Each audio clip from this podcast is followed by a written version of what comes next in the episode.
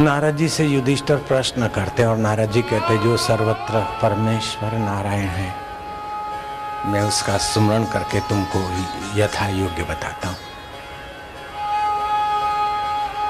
जो प्राणी मात्र का परम सुहृद हितेशी और विश्राम स्थान है, योगियों का, योग लक्ष्य, सांख्यवादियों का, पुरुष भक्तों का भगवान प्रकृतिवादियों का वो परमात्मा। कर्म विधान वालों का कर्म का फल देने वाला नियंता, उस परमेश्वर को हम प्रणाम करते हैं।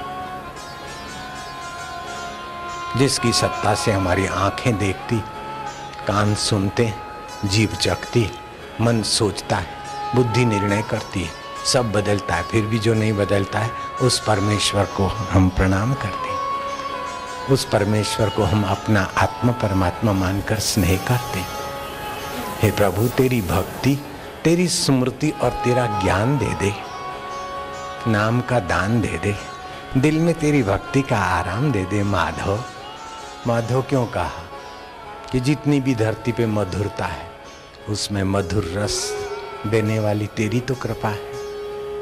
गंगा जी की मधुरता में तेरा अस्तित्व है।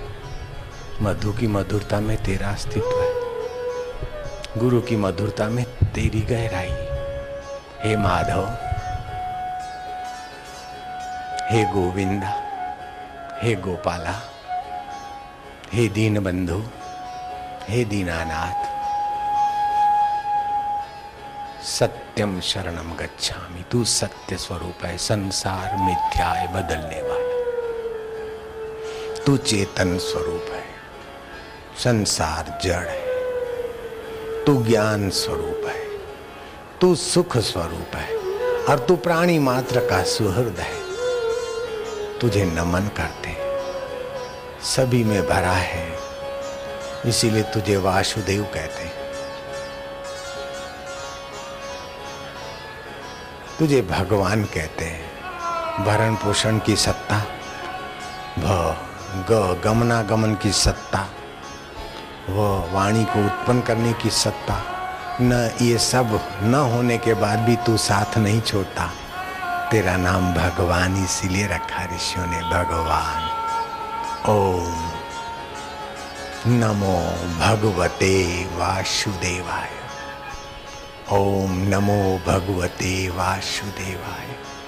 प्रीति देवाय, आनंद देवाय, माधुर्य देवाय, मम देवाय। ओम नमो भगवते वासुदेवाय। बैसाखी पूनम, बैसाखी मास की बड़ी महिमा है, और फिर गंगा किनारा, और बुद्ध जयंती। बुद्ध जयंती के अवसर पर बुद्ध ने जो सिद्धांत बताया, उसको सुबह थोड़ा सा बताया था। थोड़ा अभी सुन लेना। कल नारद जी की जयंती है। नारद जी के लिए थोड़ा सुन लेना। और इन दोनों के सुन के फिर तुम अपने लिए इनमें से सुनकर अपने लिए कुछ ले लेना और अपने लिए भी थोड़ा सुन लेना। ठीक है?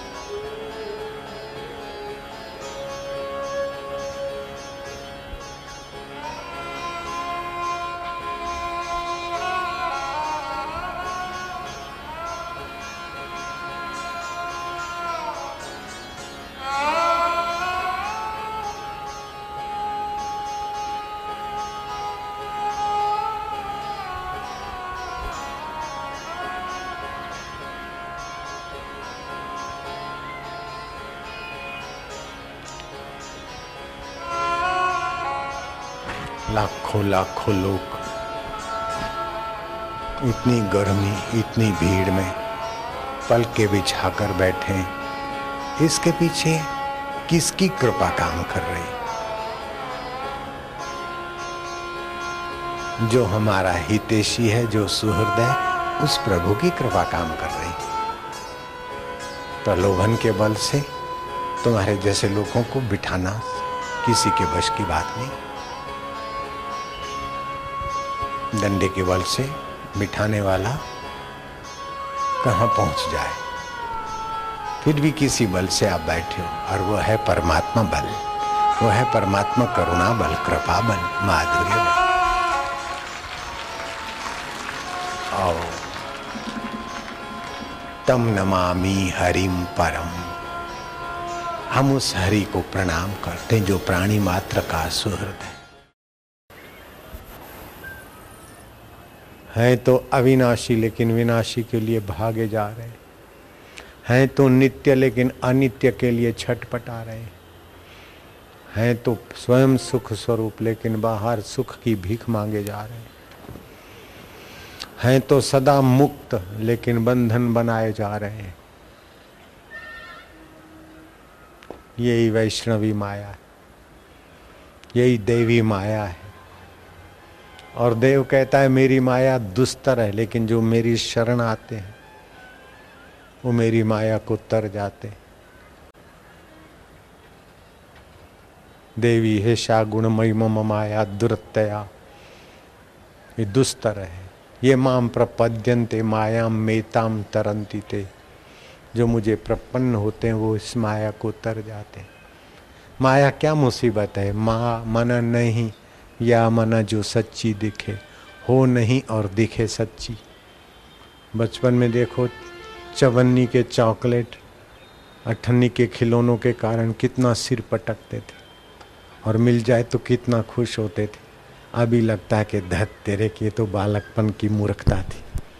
जैसे उस समय की मूर्खता अभी दिखती है, ऐसे ही अभी के समय की भी मूर्खता अगर थोड़ा सा ज्ञान प्रकाश हो तो अभी की भी मूर्खता का पोल खुल जाएगा।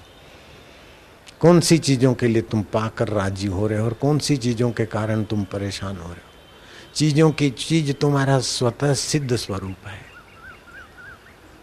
जिससे स्वर्ग भी नन्ना हो जाए वैंकुट का सुख भी छोटा हो जाए, ऐसा सुख स्वरूप तुम्हारे साथ राम परवाना भेजिया, वाचत कबीरा, रोए क्या करूँ तुम्हारी वैकुंठ को, जहाँ साध संगत नहीं।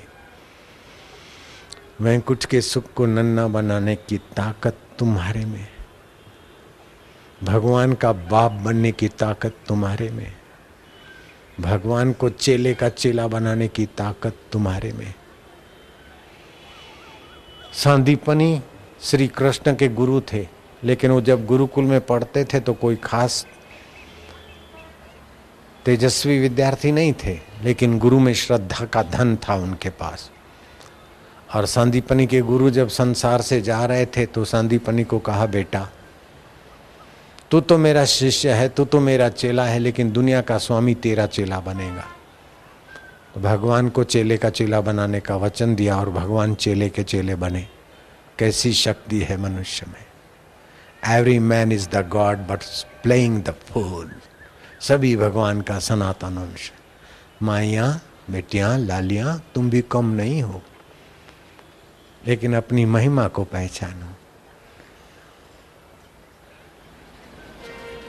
पशुओं का खून, पक्षियों, पशुओं का खून और केमिकल और उनकी आहें। होठों को लाल क्यों करो बेटियाँ, देवियाँ? दिल को निहाल कर दो लालियाँ। लाली मेरे लाल की जित देखा हूँ तो लाल, लाली देखने में गई तो मैं भी हो गई लाल। उस लाल की लाली देखने का सोच लो ने माताएँ, बहने, बेटियाँ। तुम्हारे बाप का क्या बिगड़ता है? उसकी सात पीढ़ियाँ तर जाएगी। क्रीम लगाते। लगा काली काली ऊपर फिर गुलाबी गुलाबी कुछ केमिकल लगा क्या क्या कर गहनो गांठो तन की शोभा काया काचो भांडो, जैसे कच्चा बर्तन कब गिर जाए, पड़ जाए, मर। ऐसे ये काया है। इस काया की सजावट आखिर क्या? अपने दिल को ऐसा सजाओ कि उसकी खुशी खुशी से काया सजी धजी मिले। मैंने कभी लाली नहीं लगाई। तुम्हारी कसम खा के बोलता हूँ। कभी क्रीम नहीं लगाया। और इतनी लंबी सफ़ेद दाढ़ी रखी, फिर भी क्या मैं बुरा लगता हूँ क्या? है। मैं एक बात पूछता हूँ माताओं से। जिसको दो तो चार, पाँच बच्चे हैं, उसको छठा हो जाए तो क्या खुशी होगी कि हाय राम। लेकिन जिसको एक भी बेटा नहीं है वो किसी का भी बेटा देखकर लालायित होती है। होती कि नहीं होती? होती। अब बात रही जो चीज़ नहीं होती, उसका ज़्यादा आकर्षण होता है। तो माइयों के पास दाढ़ी नहीं है। तो मेरी दाढ़ी देखकर उनको बहुत अच्छी लगती है। है कि नहीं? बहुत ऐसे, कई माया तो क्या करती बुढ़ी बुढ़ी माया भी। वो मेरे फ़ोटो को लेके दाढ़ी को लेके फ़ोटो हृदय से लगा आज एक कलकत्ते की माई आई मैं क्या मेरी दाढ़ी को हाथ घुमाती बोले हाँ। मैं क्या मेरे फ़ोटो को हृदय से लगाती बोले हाँ। ऐसी एक दो नहीं है। कितनी है ईमानदारी से यही हाथ ऊपर करो, देखो। गिन लो कितनी है। आई राम, अल्लाह रे अल्लाह। देखो इनकी सच्चाई माइयों की। हाथ ऊपर रखना हाँ। भाई लोग, देखो इनकी सच्चाई और प्रीति। इनकी सच्चाई का स्वागत करना हाँ। इनको बुरा मानने वाला बुरा है। मुझे एहसास होता है तो जो चीज़ नहीं होती ना, उसके लिए प्रीति होती। अब तुमको पता है कि हमको दाढ़ी आने वाली नहीं है और बापूजी, देने वाले भी नहीं है तो दूर से देखकर, फ़ोटो को देखकर संतोष कर लिया करो ला लिया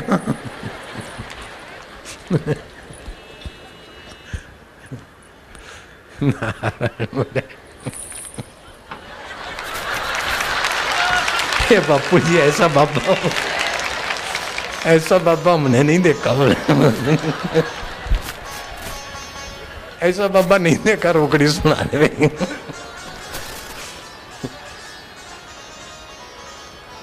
नारायण कबीर जी कहते हैं, जोगिया से प्रीत लागी, आठों पर जोग रमत है।